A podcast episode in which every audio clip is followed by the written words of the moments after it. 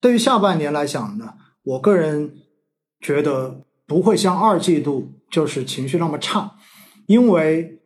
正像之前所说的一样，现在经济数据已经在商的验证，现在的复苏就是一个弱现实。我相信高层也看得很清楚，所以在这样的情况之下，对于后续的这一些稳增长的政策，市场都在预期，我也在预期。我觉得市场都在等政策。至于这些政策出来之后能不能有效的去推动着经济复苏，我觉得这也许是需要时间去验证。但是至少对于目前的市场而言，你没有相关的政策出来，就是一个利空。而只要你有相关的政策出来，就能够在某种程度上面去改善着市场的预期。对于市场来说，就是一个好消息。所以呢，我个人觉得哈。对于下半年的这个开局，我个人倒不会像二季度，因为进入到二季度之后的每次直播跟每一篇推文，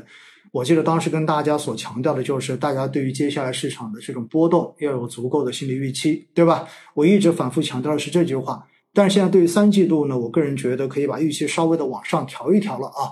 我个人觉得就是像二季度这么弱，或者说像二季度这么不达预期。的这一种压抑的情绪，多多少少在三季度应该能够消散一些，这是我自己的一个看法。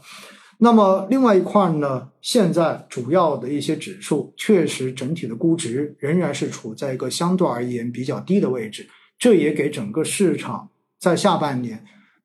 能够让我更有信心，奠定了一个非常坚实的一个估值的基础啊。因为你毕竟估值低，意味着你现在不贵，意味着你现在便宜。那么便宜的。这些东西你再往下跌多少，我相信空间再怎么跌都有限。但是往上的空间相对它是来的更大一些的。所以呢，不管是从现在市场的一个估值现状来看，还是对于整个政策的这个预期来看，我个人觉得我们对于三季度、对于下半年都没必要那么的悲观。相对而言，可以更加乐观一点点。这就是我整体的一个看法。上半年我是持续在加仓的。因为我的定投刚才都说了，对吧？我的月定投、我的周定投都没有停过，而更重要的是，我还在低位有补仓，所以在今年的上半年，实际上我是没有去做减仓动作的。而且呢，因为收入虽然有降薪，但是整个收入还是有的。有收入，在某种程度上面，你整体的仓位水平实际上是被动的，在逐步的往下在降的。所以呢，我个人觉得哈，对于目前的市场而言，如果它再出现百分之十左右的这样的一个向下波动，我个人觉得不会影响到任何我的投资情绪。甚至于，如果真正的市场有这样的机会出现的时候，我应该会毫不犹豫的在下半年再加仓，因为我个人觉得，就像我刚才跟大家讲的一样，其实下半年已经没必要像二季度。那么谨慎，或者说像二季度那么悲观了，因为基本上市场已经把各种负面的预期消化的差不多了。现在市场的价格在很大程度上面已经体现了这些预期的价格，所以后续就像我说的，稳增长的政策能够如期的出台，汇率能够随着美联储的最后两次加息调整预期之后，然后逐步的。开始缓解压力，那我觉得对于下半年的这一个 A 股，高看一眼，应该还是一个值得大家去期待的事情。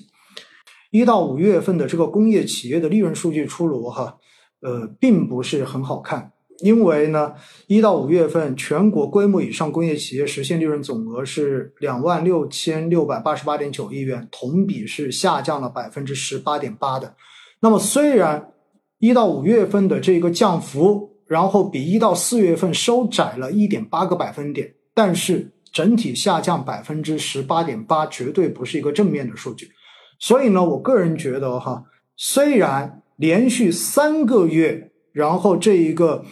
利润的降幅是收窄的，然后企业的利润慢慢的在成一个恢复的状态，但是都说明。现在的经济仍然是一个比较偏弱的状态，